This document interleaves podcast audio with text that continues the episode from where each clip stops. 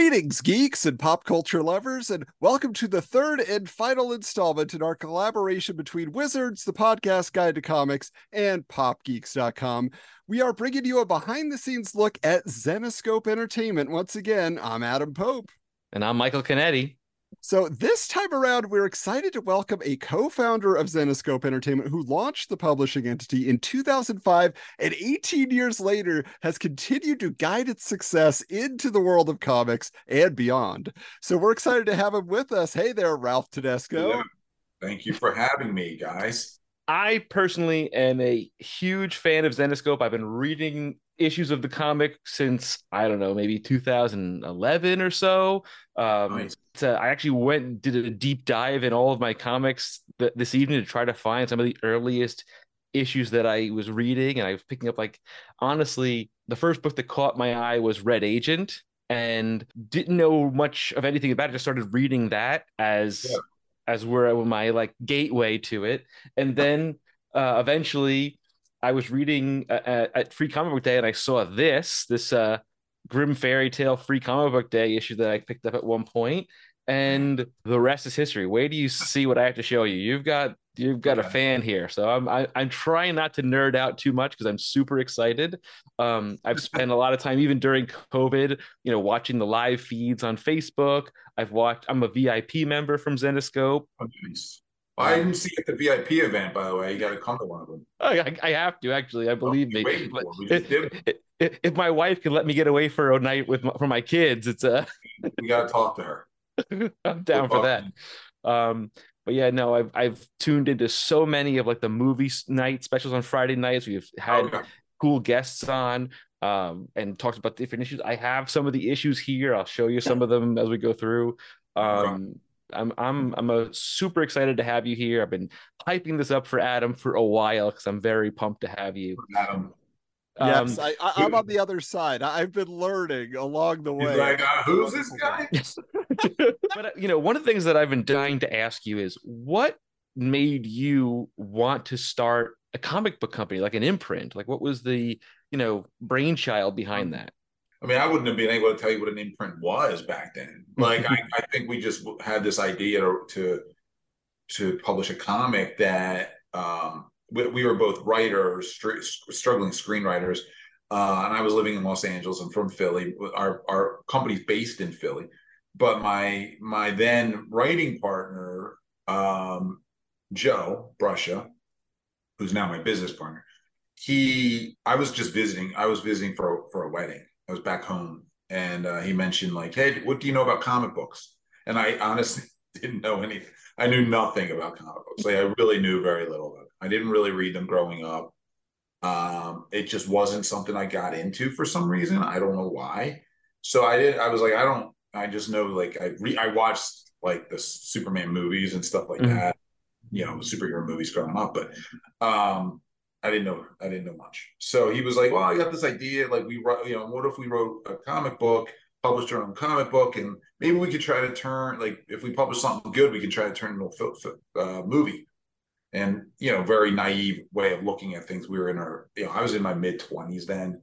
Um, he was in, he was like a little older than me, but you know, we didn't really know. We were just like, oh, they're making movies at comics, and I was like, well, I don't know anything about superhero. Like I don't want to write. I don't think I can write superhero stuff. Like it's just not my cup of tea. Like they have already done everything. And uh, he was like, no, go watch like Road to Perdition and History of Violence.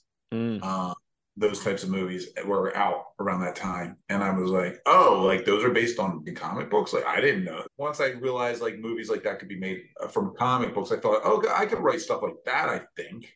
Like I, I didn't know how confident I was as a writer, but we also had like an idea for Grim Fairy Tales, which was simple as it could get, was take the original fairy tales and then make them more with like we, we wanted to turn them into like Twilight Zone episodes, like like uh, Tales from the Crypt. We were big Tales from the Crypt fans. So I was like, what if we take the original fairy tales, like the original stories, which are dark already, flip them on their ear, and, and we can just come up with like these one shot, I like fun twisted tales that no one was really doing then.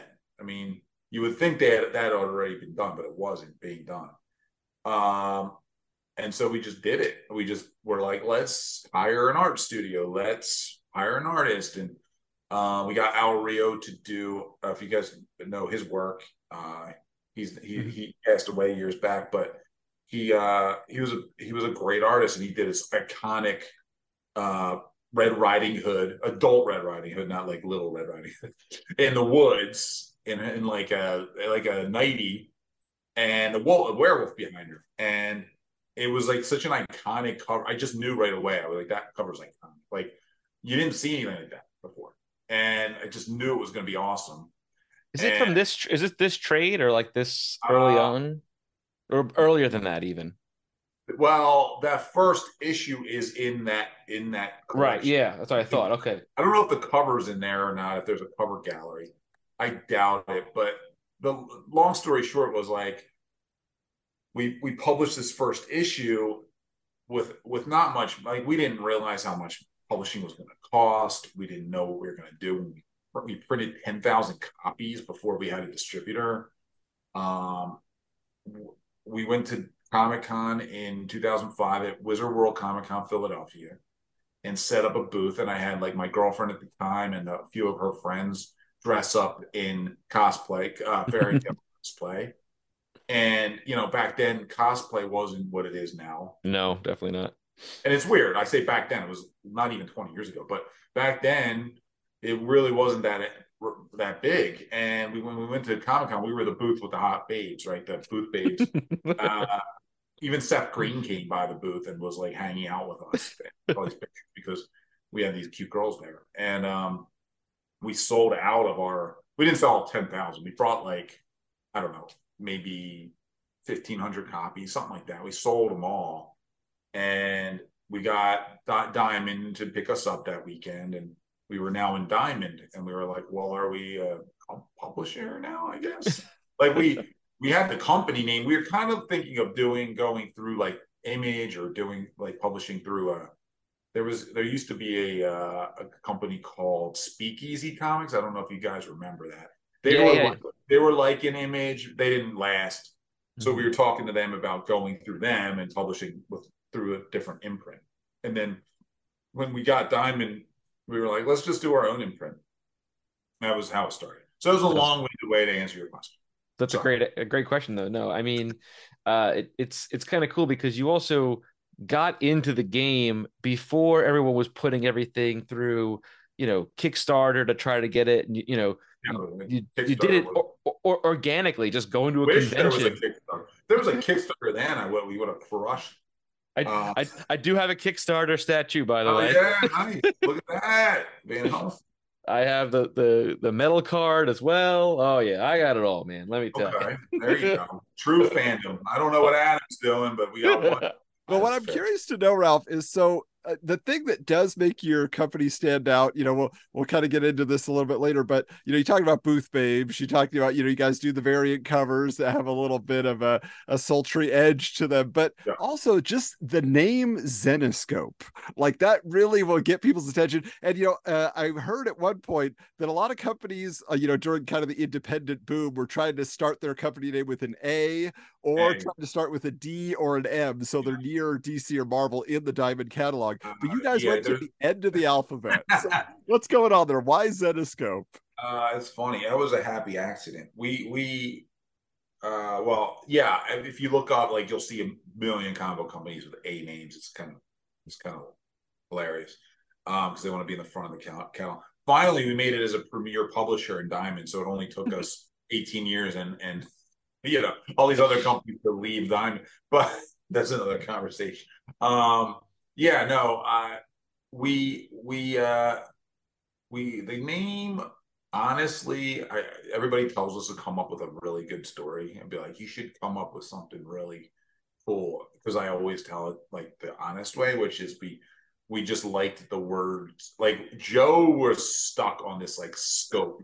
He wanted this scope in there. Like I remember us talking, like brainstorming, and he kept going like, like you know, like Interscope Records, such a cool like band, Interscope, or like, and I was like, and then I was just like, we were throwing out like random other names, and Zen kept like, oh, what about Zen? Like this balance of of like like this harmo- harmonious like like I don't know. And he was like Zenescope, Zenescope, Zenescope. he's like, and then Joe was just like, "That's it, Zenescope." And I was like, "Zenescope," and he's just like, "Yeah, I think that's it." And I'm like, "So Zen and Scope with an E in the middle." And he's like, "Yeah, yeah, yeah, yeah. let's do it." And he's like, "I have a great idea for our logo." And he was like, "A dragon, and then you have Zenoscope and the S, the tail of dragon's the S, so you have Zena." And then Cope, I was like, okay, it's fine. Let's do it. That's hilarious. We just ran with it, and I, it was there. And then everybody's like, now, now everybody's like Zenoscope, or. You know, they don't know how to pronounce it, but Zenoscope is, is essentially the name. But you do even have a podcast now called Everything Zen. Everything like... Zen, which is on hiatus. We kind of took a break from it, unfortunately, because it was just so hard to put together. It's... It was much easier during COVID. I don't know how, like, for us, like, we just had so much going on, and like, mm um, the one our one podcast producer Mark actually ended up uh, leaving the company mm. or something new. So it was like, all right, now we don't even have our podcast podcast producer. Yeah. So, so yeah, but everything Zen was our was our podcast, and hopefully we can come back with it because it was actually a lot of fun to do. It it was a good podcast. I listened to several episodes, so you know. Yeah, thanks. I appreciate. Um, it. Yeah, it was fun. We got some good guests on there too. So funny enough, I'm gonna parlay into my next question in a minute or two, but I was at New York Comic Con. I forget what year it was. And, wow. and I ended up going to the booth and I'm and I'm talking to uh, Dave Franchini and he like the the constant salesman that he is got me to buy the yeah. first uh, Cinderella serial killer. He signed it. The one he writes, of course. but he also did get me to buy this book, which is my favorite Zenescope story, bar none and it's the courier ah, you wrote. Courier. That's so the, funny you say that because Amber, the girl who works for us, uh, Amber used to make fun of me about courier. This is a fantastic book. It's yeah. oh, it's amazing. That cover, Adam. Look at that. That is not a sexy woman on the cover. Just no, it's true. Yeah, you didn't know. It's not every Zenescope book has a sexy girl on. and, and you know what's cool about her like she's mad max kind of a character. Yeah yeah it's like a mad max vibe to it, it, yeah. it i mean it was inspiration from that was one of the inspirations. The really good ralph i gotta ask Not when michael is showing these things to you do you just hear have like the cash register cha-ching cha-ching? Yeah. hey we got some other stuff for you michael. It's right over here. Oh please. No it's got i could go i can go deep. I've got all kinds of stuff. Like oh, um, some over there i think right? Oh man i've got so many of her. So one of the things that I find really cool about Zenescope is it focuses on the heroes that, for lack of a better term, you know, identify as like female empowerment and um, while also leaning into like conventional archetypes like Robin Hood, you know, is very similar to, you know, a Green Arrow type, or Belle, who's kind of like a la like a younger Batman or Nightwing kind of a character. Um, when you were mapping out the universe in the early days, did you set out to create like archetype style characters or just wanted to lean in more like the grim fairy tale, you know, Snow White and that kind of stuff? Um, we went, we knew everything going in. We had it so intricately mapped out. we are going to, no, we, we didn't know. It kind of evolved very organically. I mean, early on, we didn't even think about like a shared universe or a universe. It wasn't that that wasn't even like a thought initially. Not until I think we started publishing like what the Return to Wonderland series, which really took off for that was huge at the time for us um, when we published the Return to Wonderland stuff. Uh, which was a much different tone than Grim Fairy Tales. But that's when we started to think, okay, this could be a shared universe. So we have we have our Grim Fairy Tales, and we have Wonderland. And Joe Joe had written a script, Neverland. It was a it was a screenplay, but it wasn't finished. And then he wanted to turn it into a comic book, which was it takes um, Pan, and he's he's the evil vampiric type being who's who lives off of children's souls, basically soul soul vampire. Um, and hooks the good guy who's this like homeless beggar in New York and like with a one arm and the hook has to kind of go into Neverland and and save these kids. Um, he's the only kid who ever escaped Neverland, so he like twisted this Neverland mythology. Um, I love that. I, I love that idea that like if you look at it, you can you can see the turn in where Peter Pan could be actually the villain that he's right. he, he's taking sure. these children kind of thing, and it makes sense. and and really dark too. Like I remember early on, our managers, our our, our entertainment managers who who were repping us were like, "You can't kill kids in the in the movie. you can't kill kids because we were killing kid in the we killed kids in the con." And uh, spoiler alert, not all the kids, just a couple. Kids. Now they kill kids all the time, but like back then, like you can't kill kids.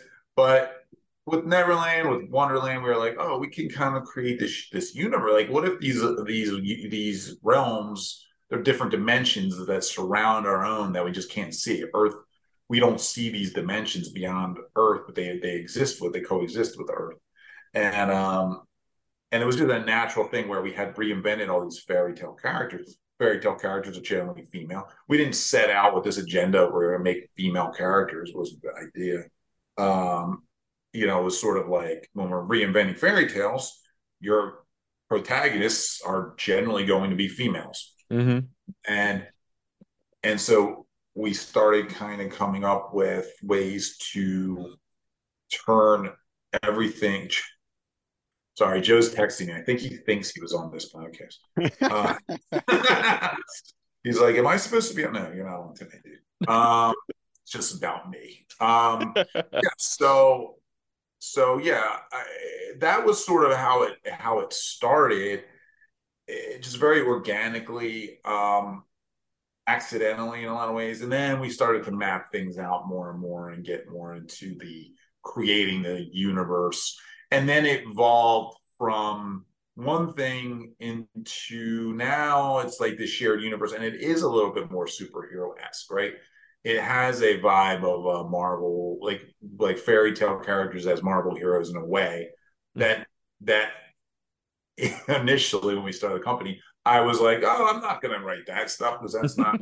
but now it's what we do. Yeah. Uh, but it's not all we do. You know, we do a lot of horror stuff. Oh, I have I, I have I sent Adam a picture of a pile of comics I have behind me. Just I laid them all out just to kind of get an idea. There's a huge. I had like three boxes I was digging through. There's like grim tales of horror or, or t- uh, tales of terror. Uh, you know, there's there's now too. We're, we're we're we're independently financing a feature. We just oh really? Yeah, we just shot the the first uh of the. We're doing an anthology style. Oh, so cool. we just shot the first short film of that anthology. So so did you guys write? Did you write it yourself or uh, that one? I didn't write. I wrote one of them. We're going to be shooting. Uh, we hired a writer director um, who directed the first one, and Joe and I are producing it. So we were shooting overnights in LA a couple weeks ago. Um, we had to do it non-union because of the strikes. Yeah.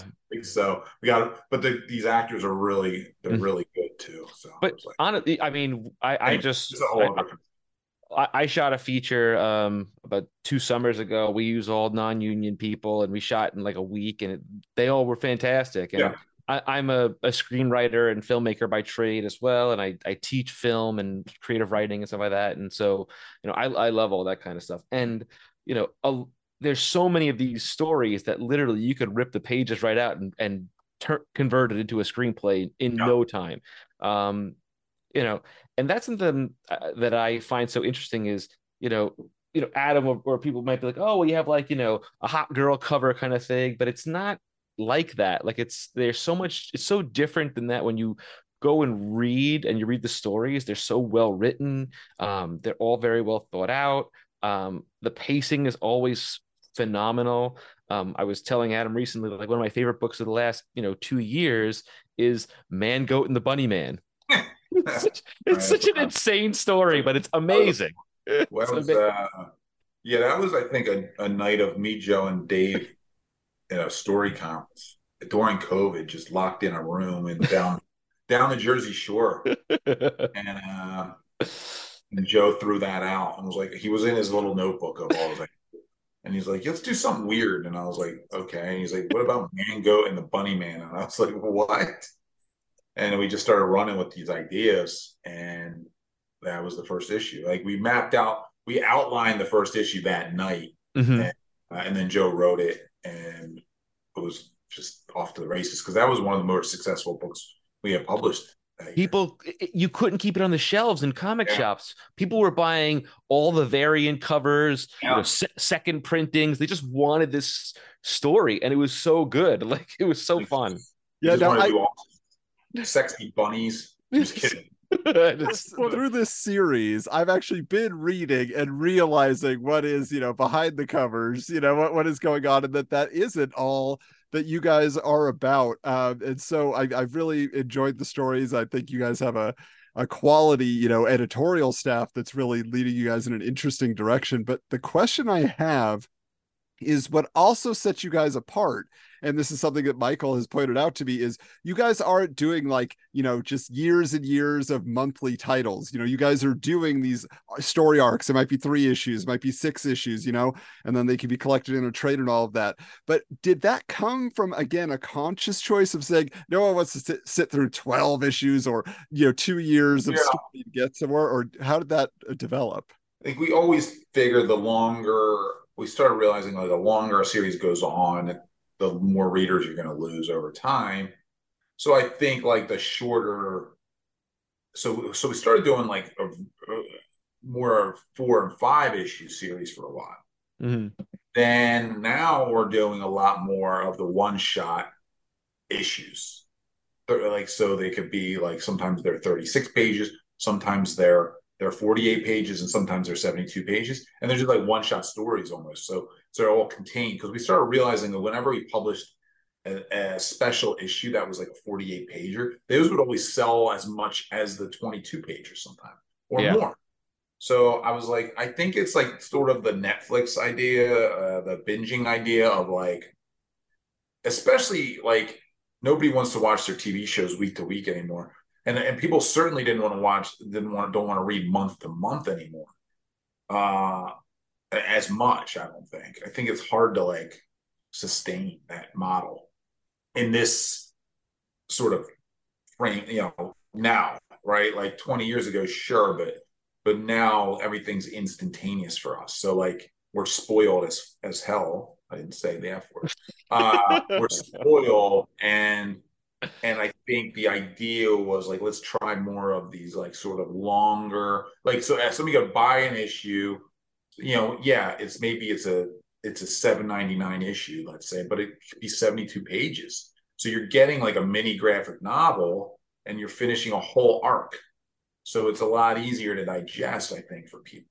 Um, and, it, and it feels like, you know, I think you're getting more bang for your buck.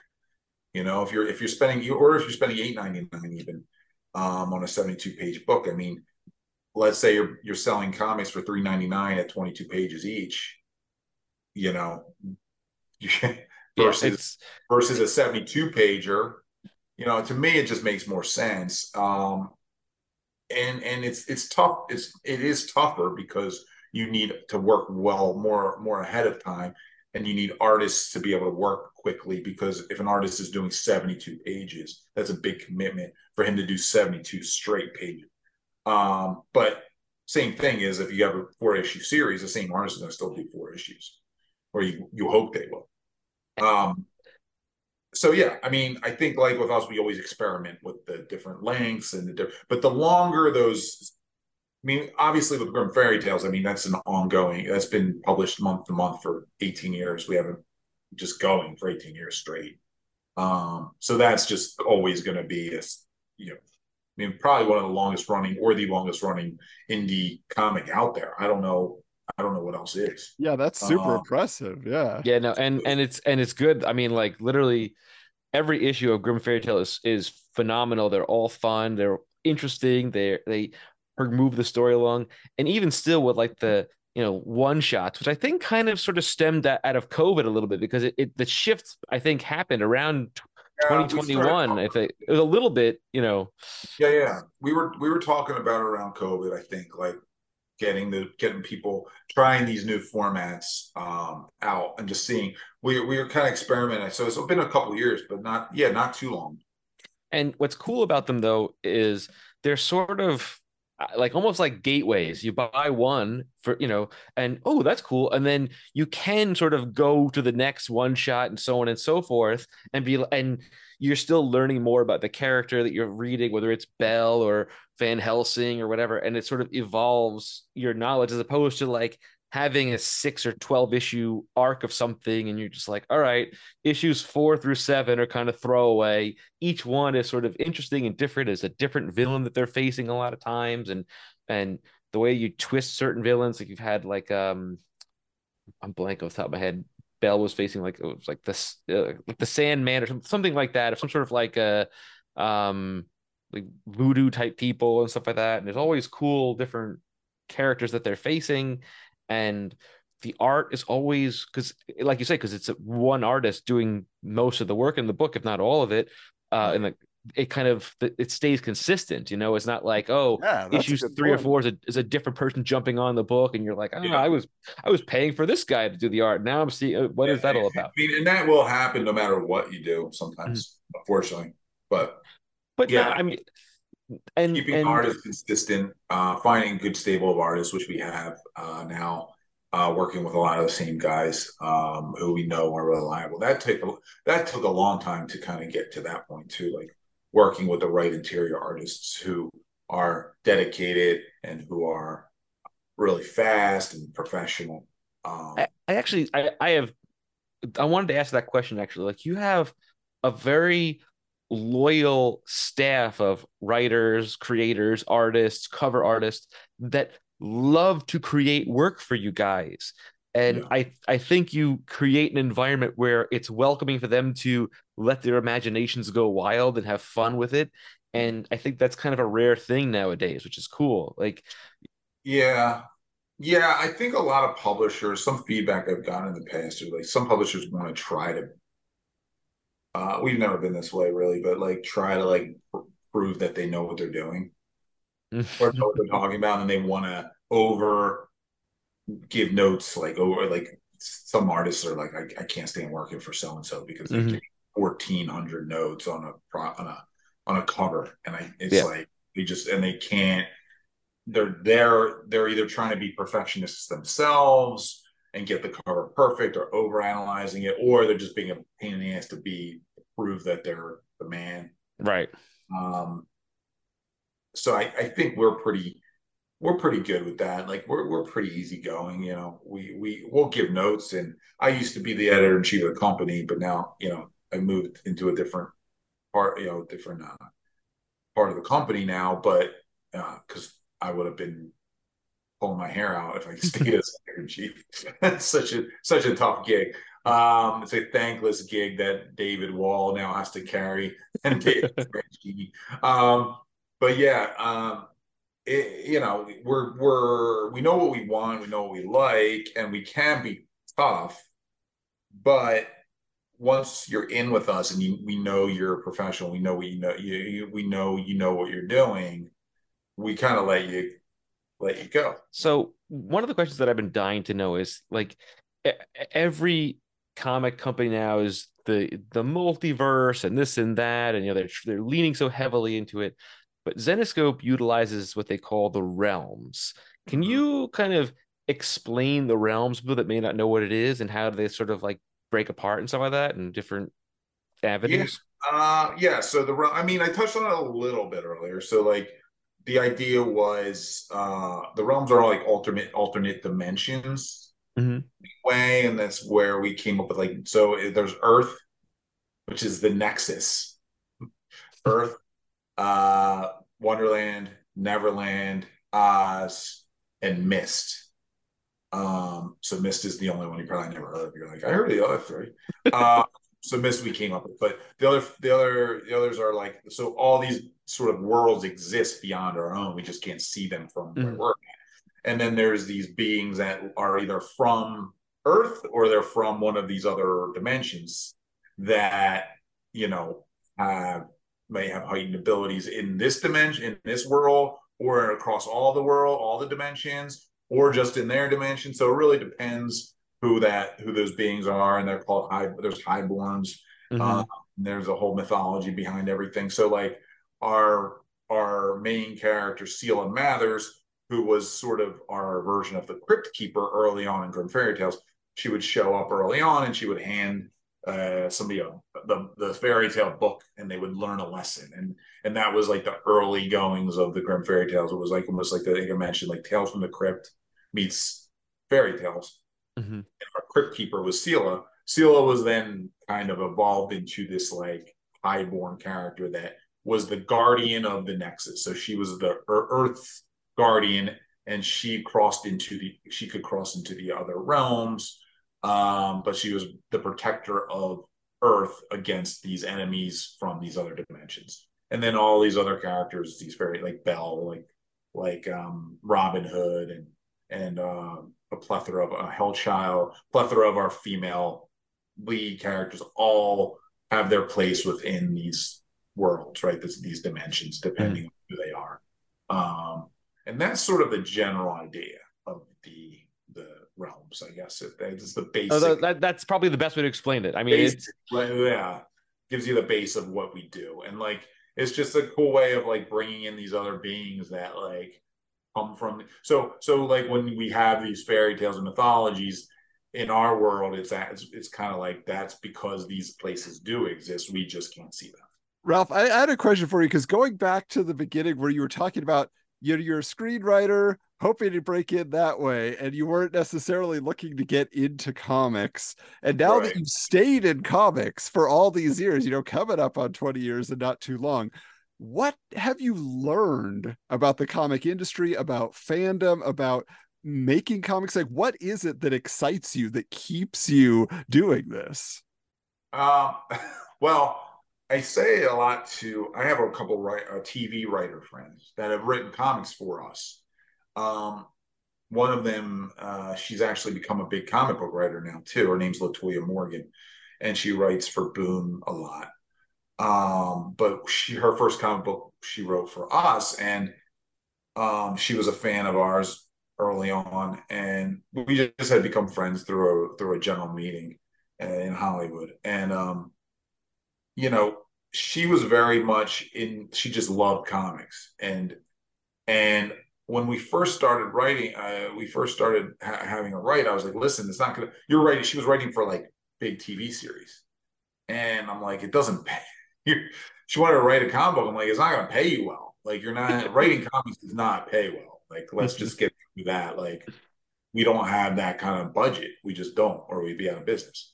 Um, and she's like, I don't care because like I know people are reading that. Like people like when when you're creating a, a TV series or or you're writing, you're coming up with your world of your TV series or pitch, um, or you're even writing a screenplay. It's amazing, right? It feels great to have that written, but the chances of that getting made is so slim.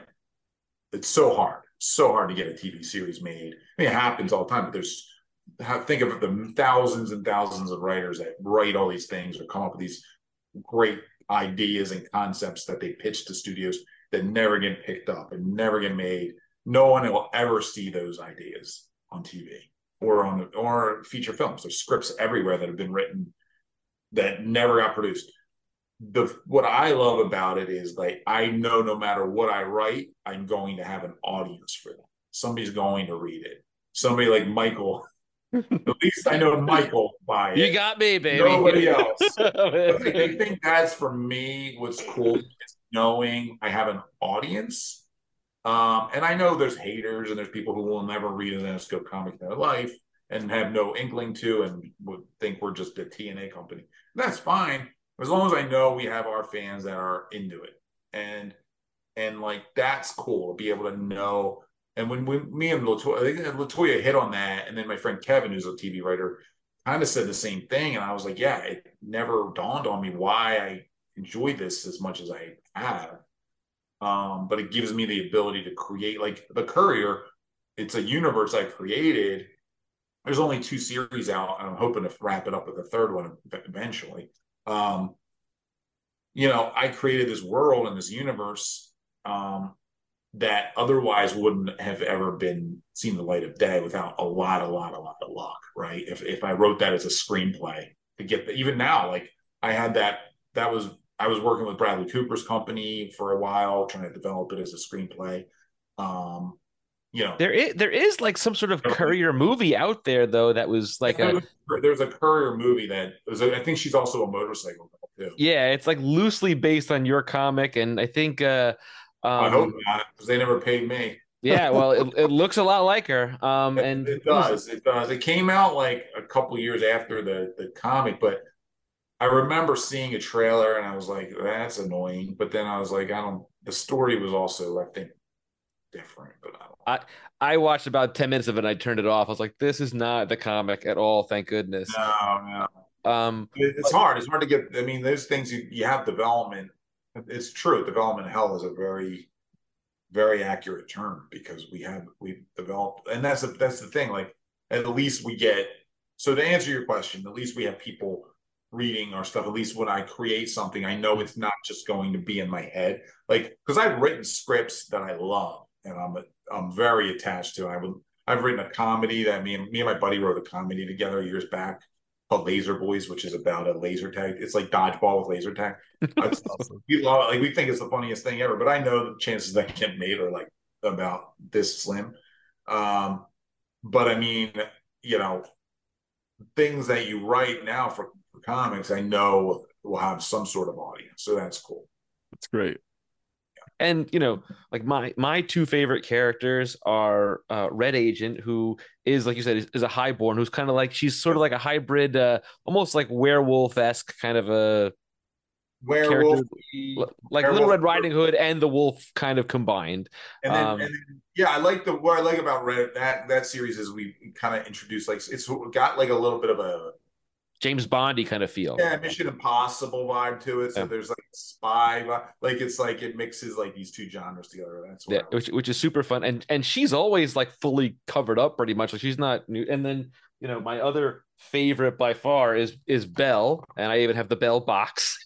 no, man, he must have loved interviewing Franchini. He must have loved this. Oh my god, we had a blast. I could have talked to him all night long. He cracked me up.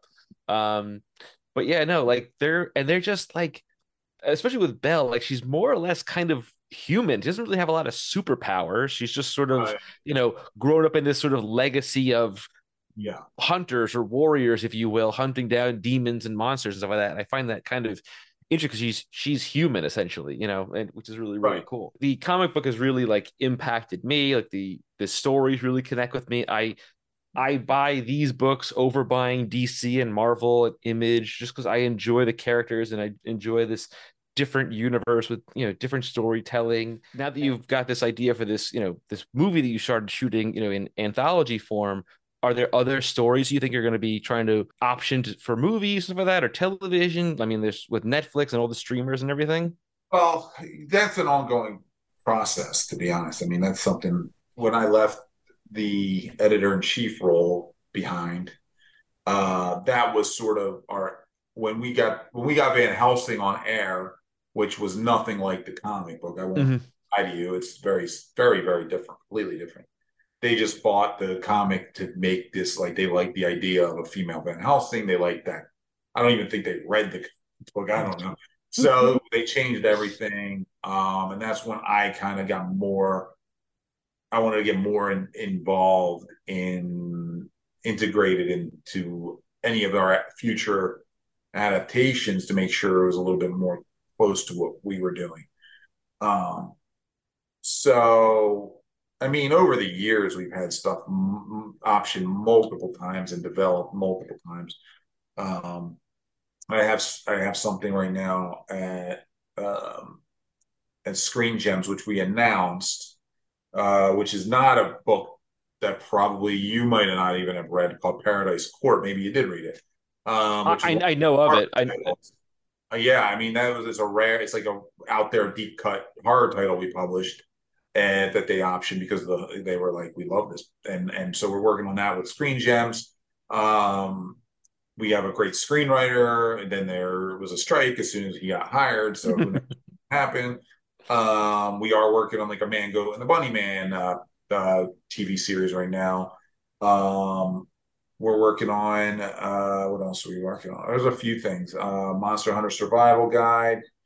Um, you know, always you you had a, a cool uh, three issue um, horror story called Possession. Oh yeah, Possessive. Uh, with Adam Goldberg, uh, the creator of the Goldbergs. Yes, f- f- fantastic, yeah. fantastic. That would be a great funny. series as well. It's yeah, funny, it's quirky. Yeah. He owes me a script actually. Adam, so Adam created the, the TV show The Goldbergs. Have you, Mhm. I don't know if you guys ever watched it. Oh, yeah, sure. yeah. Yeah. He's from he's from Joe's hometown. Uh, they grew. I grew up. I grew up ten minutes from Joe. Adam and Joe grew up like literally like two blocks away from each other, uh, but they never knew each other growing up. They met. We all met because there was a writer named Hans Rodionoff who wrote um, our series called uh, uh, shoot, what the heck? I can't. Now I'm blanking. uh, conspiracy. He wrote Okay. conspiracy for us. Um, and he works with Adam. They're writing partners. So him and Adam, and we met Adam. We went on the set of the Goldbergs one day and got to hang out. And and um, Adam's this huge fanboy, like bigger than like he would dwarf any of our collections. Like it's and they wanted they pitched us that concept. They're like, what what if there was like this nasty poltergeist ghost haunting this house and killing people, and but there was such a loser that lived there that the ghost almost took pity on it, and then they fell in love and started to bang. it's, It's like- it's hilarious. It's amazing. Sounds- that sounds great. Let's do that. um, and it was like it's a comedy, horror comedy, and we published it. And then they're writing, they're actually writing the script for it, and then we're going to try and again, you know, even though it was Adam Goldberg who's created a huge, huge TV series, and he's also the creator of the new Muppets TV series. Mhm. It doesn't matter. Yeah. it's so hard to get something made. So like hopefully we get that made or we get some heat with that. But that's meant that's something we mean to produce as a feature. It, Um, it, it's written. so- It would work perfectly as it. It really would. yeah, It's it's yeah those guys are funny. Those guys are re- really good writers. Um, they're really good writers, really funny guys. Uh, Adam's super funny, but you know, it, it's definitely with when, you see somebody like the Gold, something like the Goldbergs or Muppets, it's more that's more family oriented. But Mhm. this this obviously is not. not, but it's it's still great. It just it's it's a weird kind of family though in a way. It's You hooked kind of me again. Last time it was Man Goat and Bunny Man. Now I gotta check out Possessed. Now Sounds now it's a good. guy who has who's having relations with a ghost because he gets divorced and he's a loser and Yeah. uh, starts having sex with a ghost. With like a nasty grudge ghost. It's not even like a good looking ghost. It's a nasty That's grudge. great, man. All right. So as we close out, I do have to ask this because you know we've kind of addressed it here and there throughout the interview. It's something I I give Michael a hard time for, but now I know better, which is you know variant covers. That's part of the business. That's I mean every publisher does it.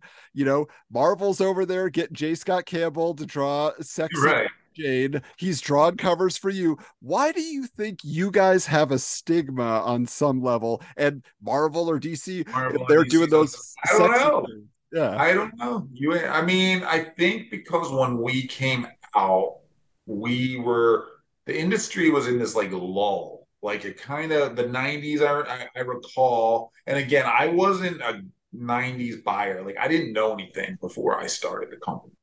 So like I wasn't the, a guy in the 90s who knew anything about s- sexy Bad girls. Yeah. uh, bad girl covers, but I knew there was like a sort of a bubble and it burst in like the late 90s or maybe mid, whatever it was. And then it died. And then nobody was really doing it at the time that much, as much. Or uh, when we came on the scene and we just went full fledged with it because it made sense. Like we saw once we got those Al Rio covers, um, it was like those things were just flying off shelves. It was like these gorgeous fairy tale. I think it was the concept of like, oh, these are fairy tales and they're sexy and they're da- and they're they have this dangerous vibe. And uh and we just ran with that that concept and we were like we were doing so many bad like um bad girls, but we were doing so many like uh fairy tale female characters, it just made sense to do sexy female because we knew the demographic was especially then. Now you're seeing more female readers, which is hilarious because we would get females coming to our booth and going, "We, I would be in the comic store with my boyfriend, bored as hell, and I saw your your books, and I, pay, I had to buy them because they were awesome looking. Because nobody, because they were relating to the fairy tale aspect of the book, and then they would see these sexy covers, and they would like start to read and page through them and be like, "Oh wait, these girls are are kick ass. They're not like." in the covers they're not their boobs aren't falling out and they're not naked running around. It's they're just badass chicks. Um, but back then we knew the demographic was men, and it was like skewed older. It wasn't young men. The demo, the comic book reader demo, was always like you know 25 to 55. It wasn't ever oh 13 to 22. It wasn't that. Um, and I don't know. Like now, I kind of used to get annoyed with people like I would see. I'll see uh, nowadays. You see like companies like kind of just rip off blatantly what we do, like blatantly just do what we do to try to get cover sold. Um, and I'm not going to name names, but I could name many names, and it is what it is. Um, I, I, know who you're talking about those too. Are the same guys that would rip us in a second, like that hate us. It's kind of funny. So very weird, it's like the people in the in, like the the other publishers in this industry, there's some really weird like hatred for one another. Like it's to a point of like, or at least for toward us. Um, for a while, I think when especially when there was like this this sort of like anti I don't want to say like um, it, it was very anti um uh sexy, like I don't know, like it, like mid two two thousand, like like the especially like 2011, 12, 13, around then it started becoming like this vitriol. You'd see it on Twitter all the time. Like people would just like rip us and come at it. Not really as much anymore. I think that people have realized like the the super the super weird agenda of like trying to cancel us for having sexy covers is maybe over. I don't know, at least for now. Um, but like we would get crap if you see any any sexy cover it's not even that's not even ours it'll be like oh this is Zenescope. the zenescope blah blah blah and it could be like the worst cover we would never publish and that's i'll see something that's terrible artwork and it would just have it boobs out and it'll be like oh it must be Zenescope. and i'm like and i used to get annoyed but then i'm like wait it's it's actually kind of like we have a it's a branding thing like we're known and like that's what people want to associate us with any sort of sexy cover. Like it's interesting. Um, so I kind of took it as like maybe now it's sort of just a, it's just what it is. It's like it, it, I don't, it doesn't doesn't affect me anymore. I used to get annoyed by it. I used to tweet people back and like say stuff.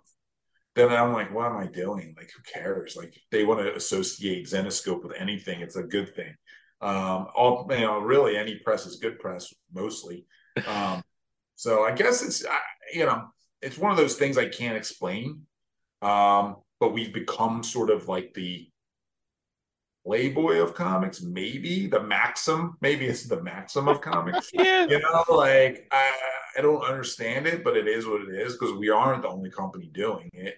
But maybe we're the one, the biggest company that's doing it as consistently as we are. And we don't run from it. We're not hiding from it. I think a lot of a lot of companies are trying to try to hide from it. You know. Yeah, and it feels like you know the the type of reader you want ultimately is somebody who's intelligent enough to go into the store and then open it and say, "Yeah, oh, okay, now I, mean, I see what this is about." Yeah, I mean, you hope. I mean, there's only so much you can do. I mean, I get it too. Like, I get, I get the the idea. There's been plenty of comics before us that probably just did boobies on the cover, um, or or sexy cover, and then you open it up and it was probably trash. I'm sure. Yeah.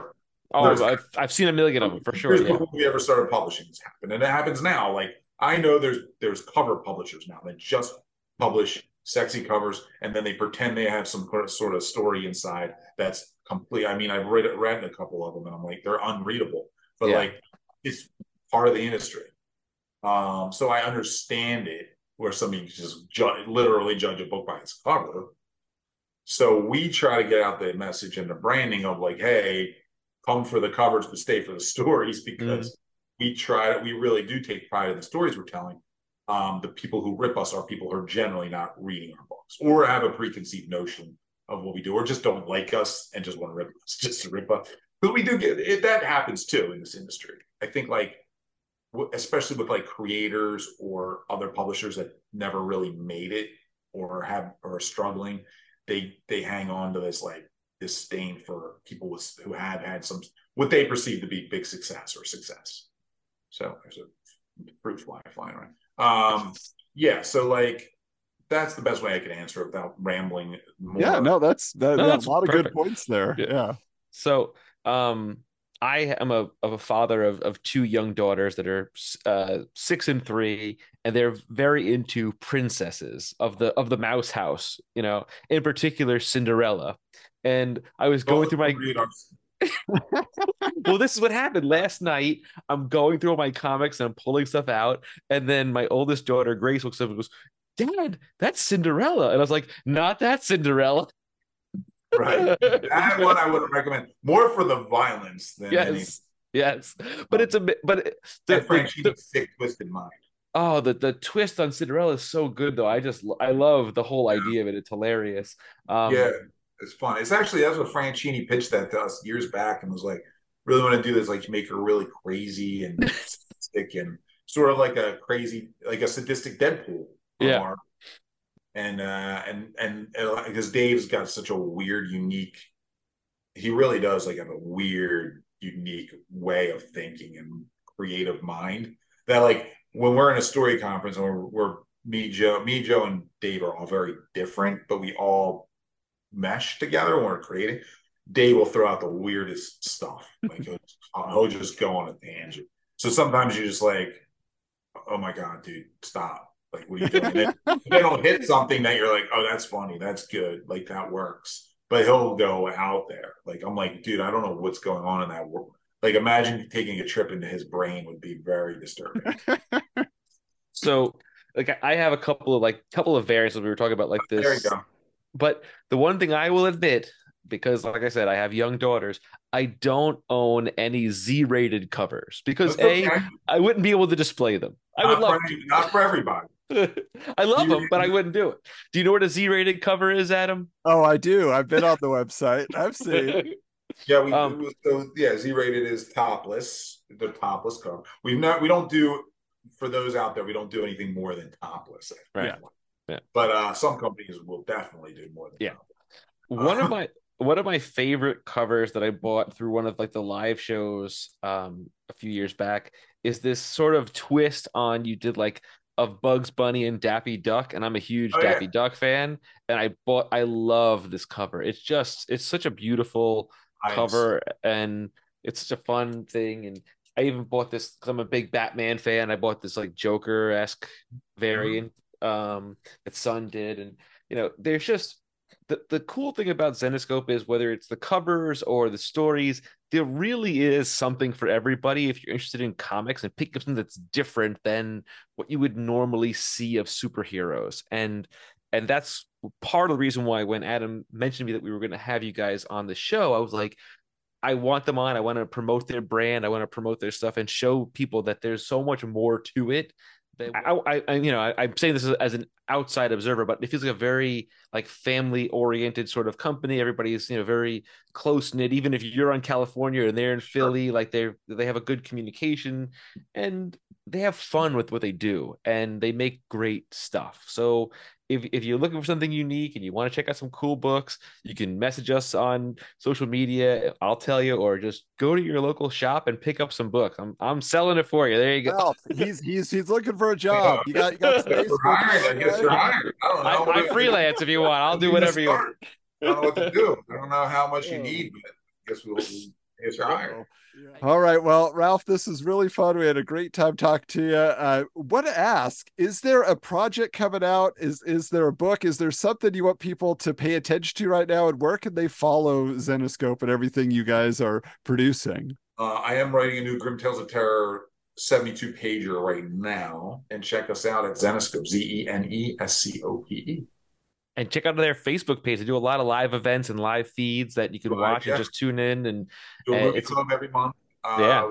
With the, the Clerks cast, uh, Brian O'Halloran, uh, who plays Dante in Clerks, uh, comes on with Marilyn Ghigliotti, and we and Crystal Starr, who was in is on um, Lego Masters, coming out on Fox, and we talk movies every month. We have one this Wednesday on, the, on our live streams.